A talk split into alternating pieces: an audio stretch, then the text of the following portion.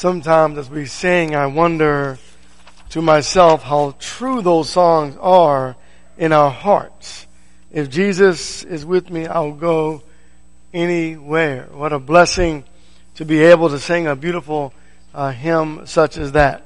It is good to see each of you here this morning, those who are here uh, with us uh, in person, those online. We are just so thankful to be able to be here, worshiping God in spirit and in truth. Each and every one of you are a blessing to me, and uh, I thank you for uh, making your sacrifice to come together today to worship our God. Let's go to God in prayer, please. Heavenly Father, we do praise your holy and divine name and thank you so very much for blessing us, for helping us, for strengthening us, for being with us, for giving us this opportunity, Lord God, to assemble to worship you in spirit and in truth. We pray that and ask that you will help us to rid our minds of worldly thought, to think only of you and on your word and on your will and on your way. And as your word is being proclaimed to us today and we read the scriptures uh, from the pages of your heart, we ask, Lord God, that you will help us to implant this word, that it might save our souls. These things we ask and pray and thank you for. In that wonderful name of Jesus Christ, for be thy will. Amen. Please turn to uh, Psalm, rather, chapter 62. I shall not be moved. We're going to finish that lesson from last week.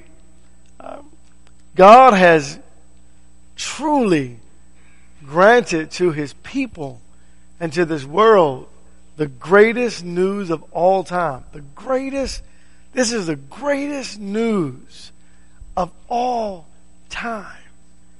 And it never changes. It is always, it has forever always been the greatest news of all time. The people of God have a creator in whom we serve as our anchor. And for this reason, God's people, we can say, it is well with my soul. though trials may come, because of the protection and security that we have in Christ Jesus, we will not be moved. Because of the greatness of our God, we will not be shaken. In Psalm 62 verse 5, the Bible says, My soul, wait in silence for God only, for my hope is from Him. He only is my rock and my salvation, my stronghold. I shall not be shaken. O God, my salvation and my glory rest. The rock of my strength, my refuge is in God. Trust in Him at all times, O people. Pour out your heart before Him. God is a refuge for us. Church, I encourage you. Let's turn to 2 Corinthians, please, chapter 4. I encourage you to continue to strive after righteousness. Continue to strive after righteous living, honoring our God. And please, do not allow the disappointments of life that come our way. And they come. Do not allow the disappointments in life to shatter your hope in God. Disappointments in life have come from the very beginning of time. Church, we've got to just hold on to Jesus, right? Hold on to Jesus. The Bible tells us this. In 2 Corinthians chapter 4, beginning, if you will, down at verse 8. We are afflicted in every way. Aren't you glad it doesn't end right there?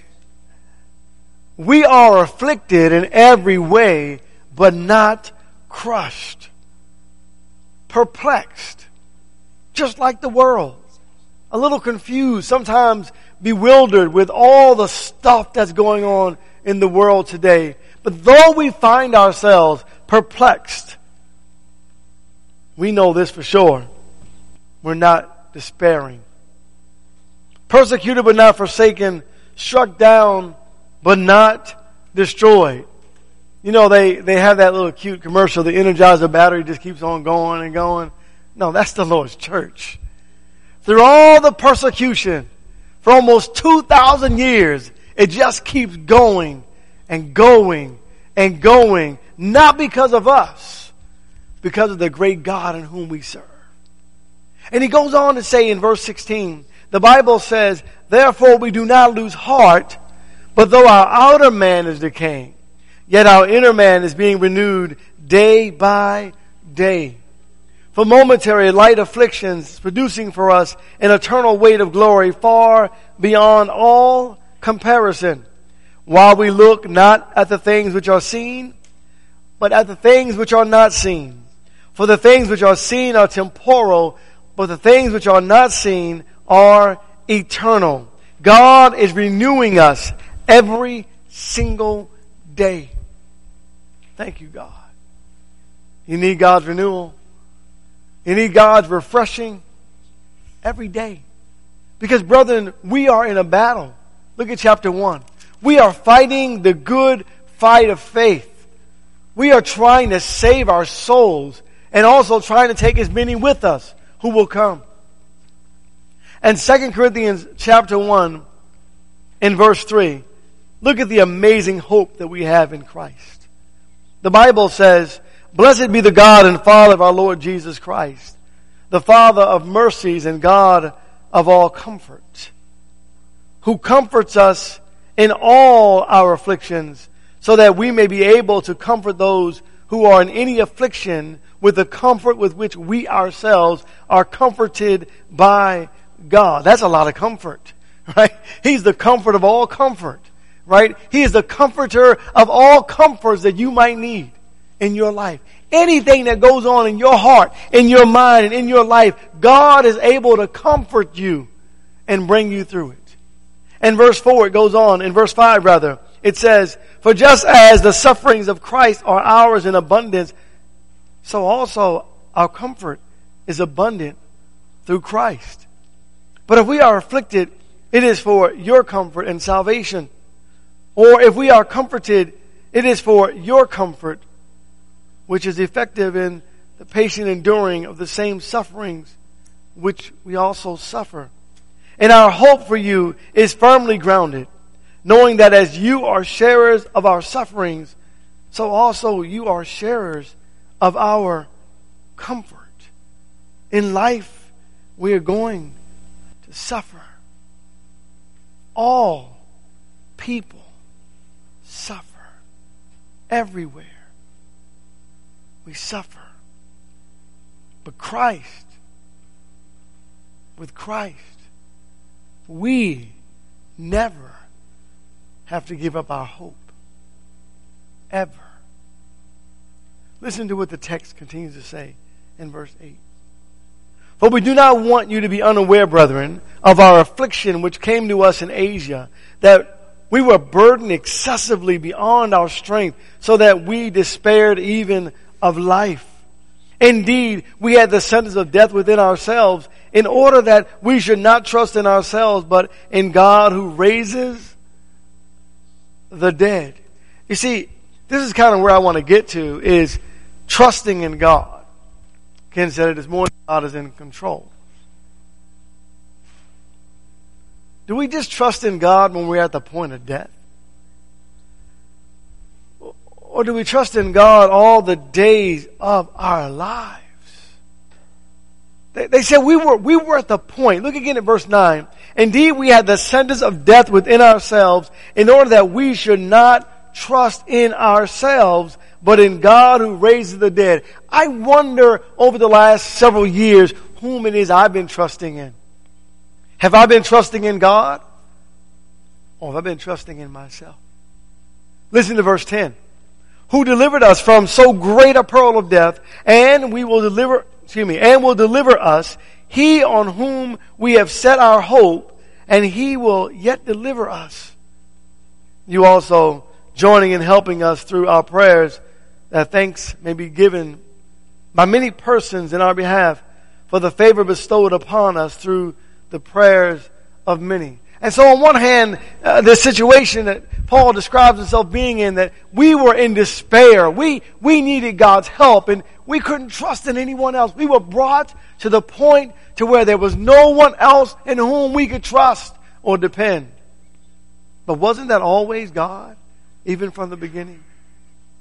Even to the point of despair. In church, I wonder sometimes in our lives if we find ourselves caught up trusting in ourselves. Turn to Acts 27, please. We find ourselves, you know, kind of going along with life, and sometimes life becomes so comfortable that we just forget about trusting in God, and we become, uh, if you will, acquainted or, or comfortable with trusting in ourselves. Paul was on this journey. I want to look at this journey that he's on to Rome. He's a prisoner and, and he's traveling with, with several hundred uh, other prisoners and others who are on the ship. And they traveled through a very serious storm. And, and I want to grab a verse beginning at uh, verse 9, if you, if you will. Verse 9.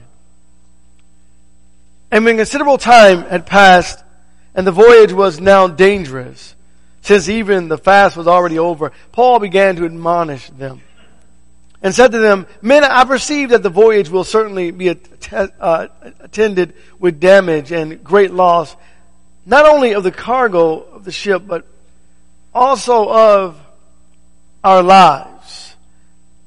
But the centurion was more persuaded by the pilot and, and the captain of the ship than by what was being said by Paul. You know, we, we, get, we become, you know, well, you know, okay, maybe it's going to be a, we see the storm, but you know, we're gonna, we're gonna steer around. Here's our plan. We're gonna do this and we're gonna do that and, and we're gonna do a little bit of this and a little bit of that and some maneuvering and we'll be just fine. We, we've got this.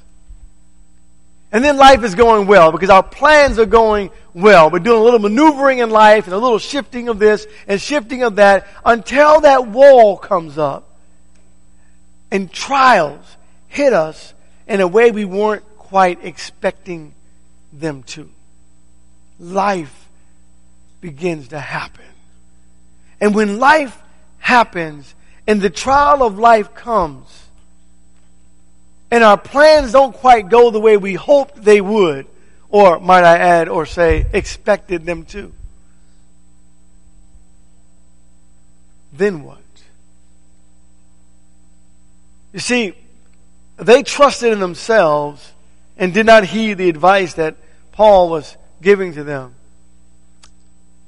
Because they had skill, you see, and talent. They were good at what they've done. They've been through many storms before. We're going to be all right. Are you? Verse 18, please. The next day, as we were being violently storm tossed, they began to jettison the cargo. And on the third day, they threw the ship's tackle overboard with their own hands. And since neither sun nor stars appeared for many days, and no small storm was assailing us, from then on all hope of being saved was gradually abandoned. I mean, think about it. you. Maybe you've been there before. You're out there. I mean, it's dark. There's darkness all around you, and the waves are just swelling, and it's and you're looking, you're watching the ship, and the and the waves are higher than. It's a scary place to be, and there's no land anywhere in sight, and and it's usually raining or. It, it's a tough place to be. But who was in control of that storm? Right? I mean, you know, you see in that situation and you, you want, who is in control of that storm? Who is in control of the storms in your life when they come? See, that's not the time to all of a sudden begin to trust in God. You gotta trust in God now while the good times are here. That will make it easier and second nature to trust in God in the storms of life. And while they were being storm tossed and trying to figure out what in the world to do, they finally realized something. They weren't in control of anything. And it's almost like, like, not really, but kind of, Paul had this I told you so moment. You know, in verse 21, uh, the text, the text says, and, and when they had gone on a long time without food, you know why they weren't eating, right? You, you can't keep anything down. Sorry about that one, but that's a, Then Paul stood up in their midst and said, Men, you ought to have followed my advice and not to have set sail from Crete and incurred this damage and loss.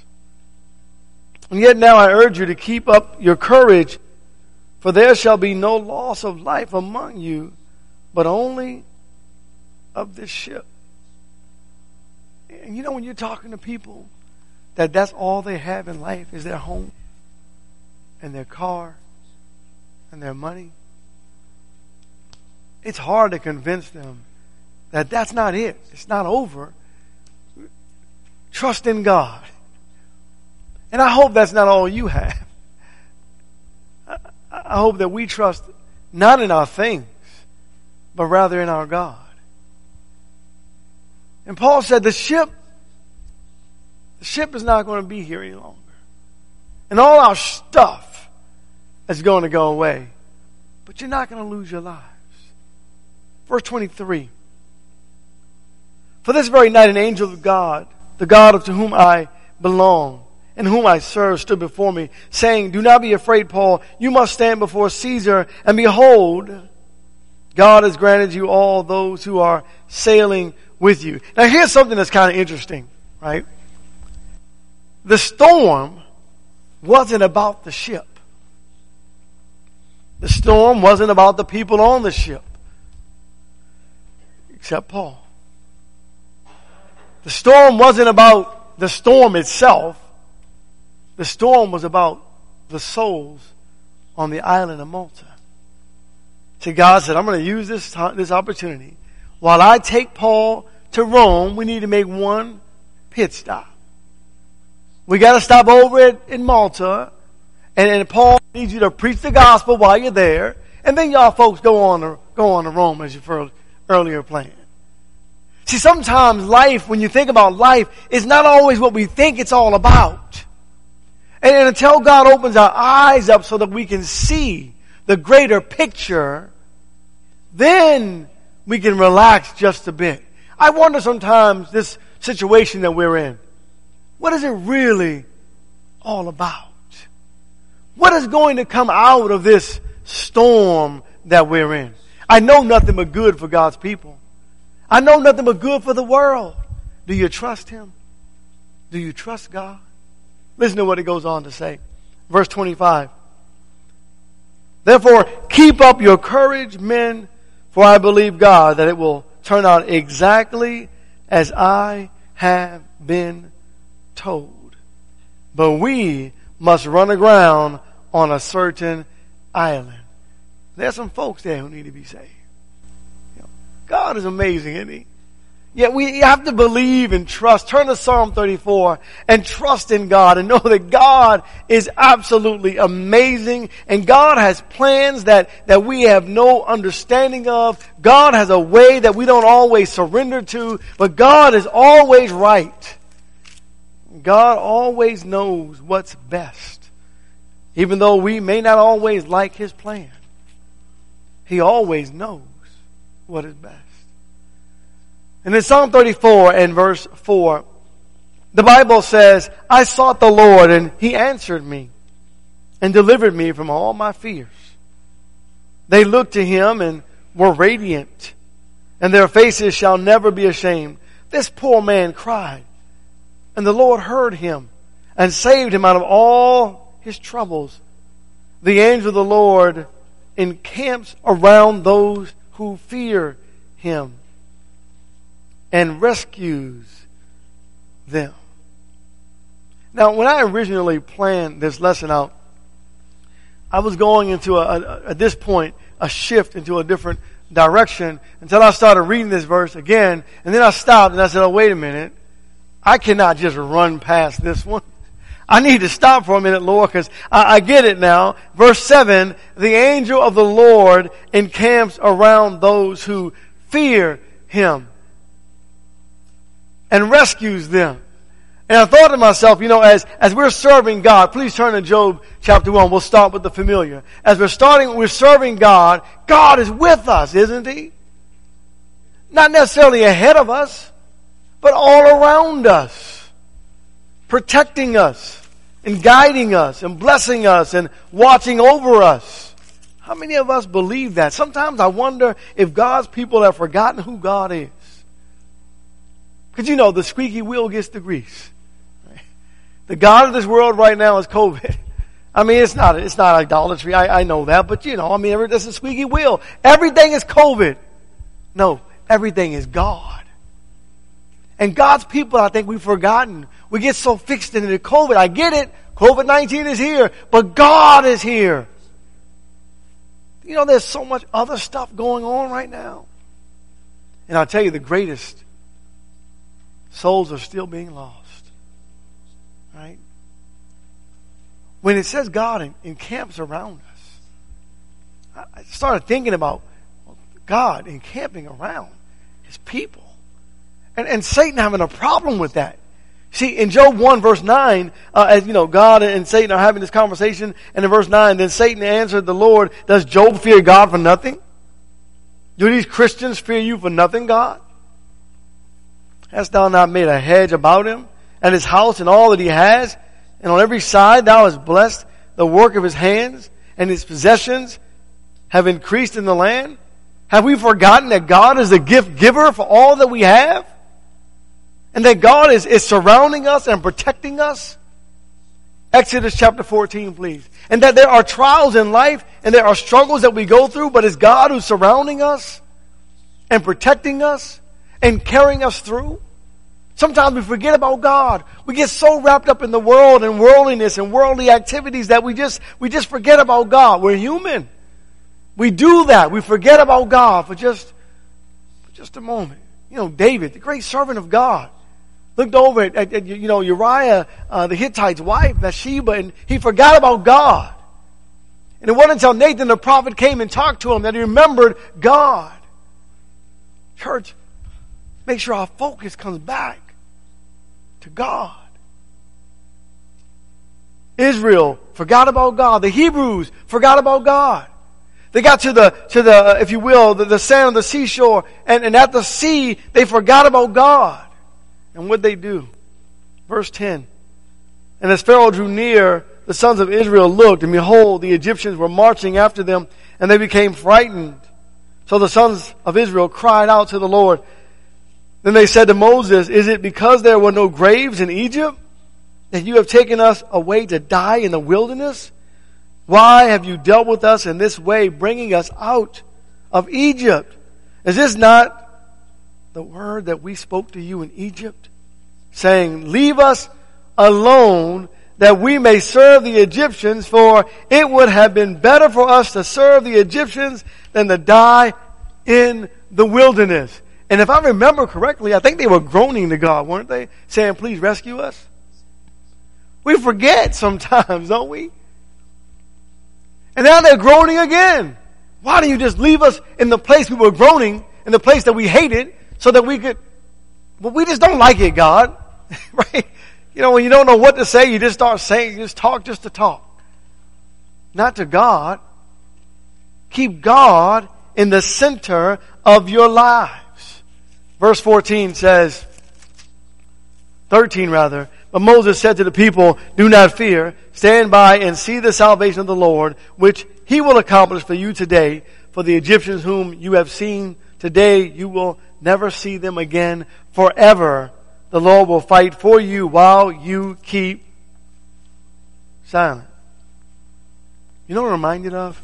Turn to 2 Kings, please, uh, chapter 6. I'm, re- I'm reminded of um, of Shadrach, Meshach, and Abednego. I'm reminded of that when I think about this, this service to the Lord. I'm reminded of, of Daniel in the, in the lion's den, and you start reading that text and, and then realize that the vicious and ferociousness of those, those lions. I'm, I'm reminded of God just surrounding his people with, with his love and compassion and protection. And I know God doesn't change, right? So it reminds me of God surrounding his people with his love and compassion and protection. I'm reminded of this young lad who, who doesn't quite understand, not yet. But see, Elisha was in one place, spiritually speaking. And the young lad just wasn't there yet.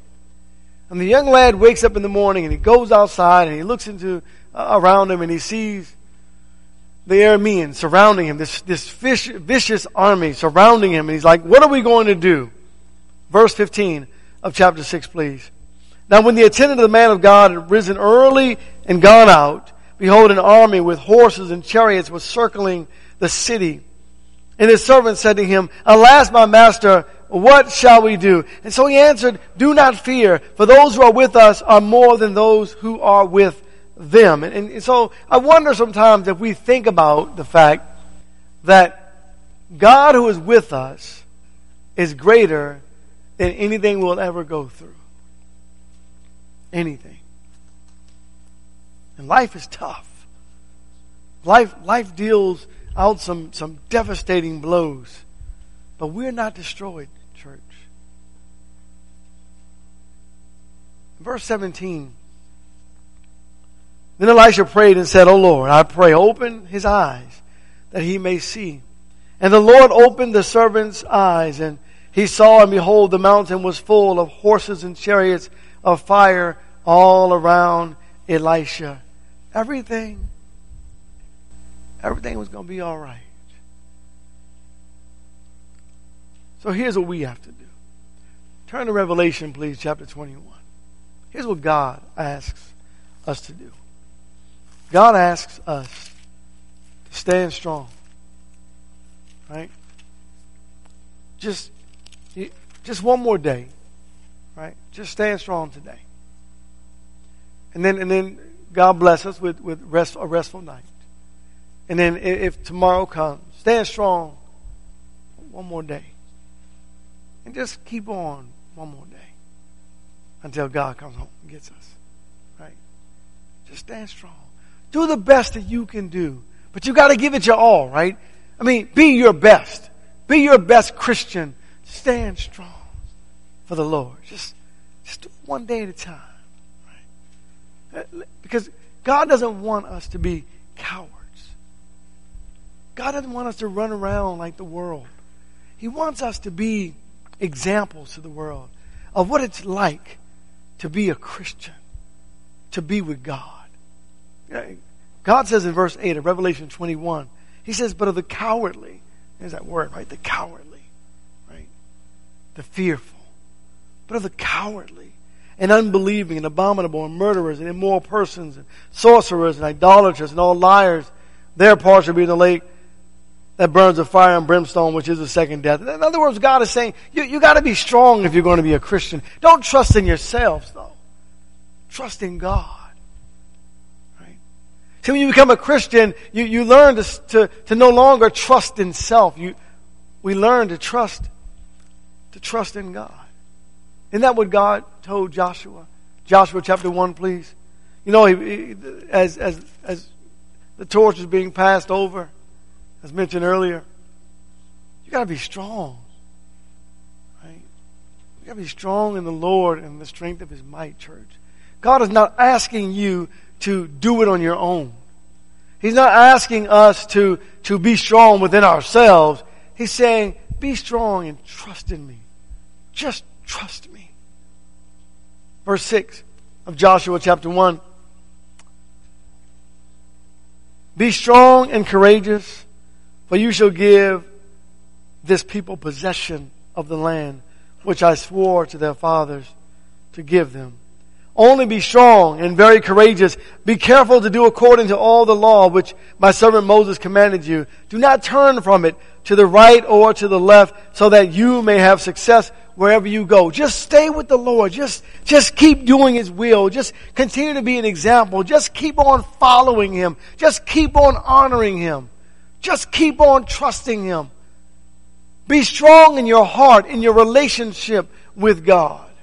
Verse 9 says, Have I not commanded you? Be strong and courageous. Do not tremble or be dismayed, for the Lord your God is with you wherever you go. Say, God, how many times are you going to tell me that? As much as I need. As many times as necessary. Like, if you will, like Gideon. Judges uh, chapter chapter seven. You know, when, when, it's time to go to war, and we we need to think about the spiritual battle, right? To fight against Satan, to fight for our souls, right? For our own person, our own souls, and then for the souls of, of others, and declaring of God's word and staying true and faithful to Christ, being strong in the Lord. But here's the problem. We learn this in all walks of life in a physical way. We also understand it from a spiritual perspective. The strong, the weak bring negativity. Right? The weak will say things like, well, we can't, we can't do this. We're, you know, we're, we, we're not going to make it through this. The, the weak say things like, um, well, um, uh, you know, we, we don't, we don't, we can't, we won't. We will never. But, but the strong, who, who are not depending on themselves, say things like, You're right, we, we can't, but I know someone who can. God will. God can. God always wins. God never loses. God's will will always be done. Let it be done in your life. Be strong in the Lord and the strength of our might. And, and Judges 7 you know, Gideon brought all these folks with him. But God doesn't need a whole lot of folks. And God wants a whole lot of folks. But He doesn't need a whole lot of folks. Not to do His will. But He wants as many as He can get, as many as will come. In verse 2, the Lord said to Gideon, The people who are with you are too many for me to give Midian into their hands, lest Israel become boastful, saying, My own power has delivered me. God doesn't want you to start trusting in yourself, giving yourself credit, right? Give it to God. So he says this Now therefore come, proclaim in the hearing of the people, saying, Whoever is afraid and trembling, let him return and depart from the Mount Gilead. So 22,000 people return, but 10,000 remain. He says, if you're fearful, Go home.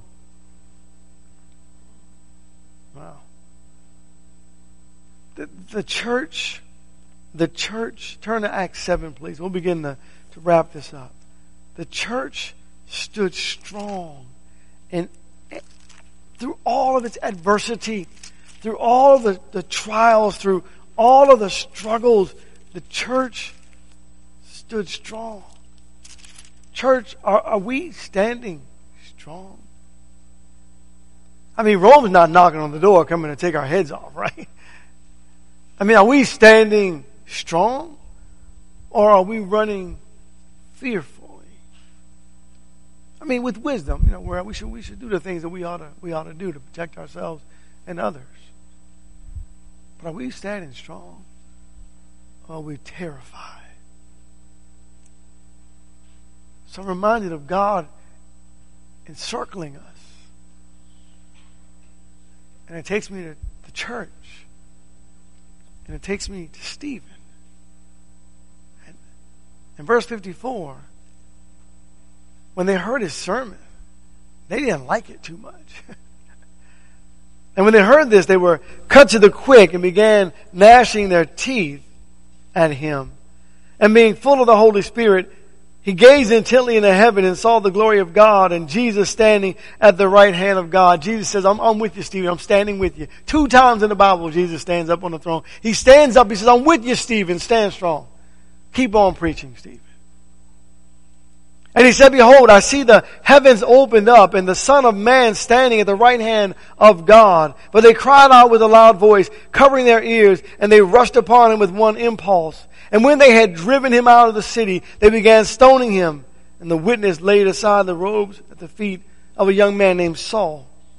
And they went on stoning Stephen as he called upon the Lord and said, Lord Jesus, receive my spirit. And falling on his knees, he cried out with a loud voice, Lord, do not hold this sin against them. And having said this, he fell asleep. He just preached all the way to his death.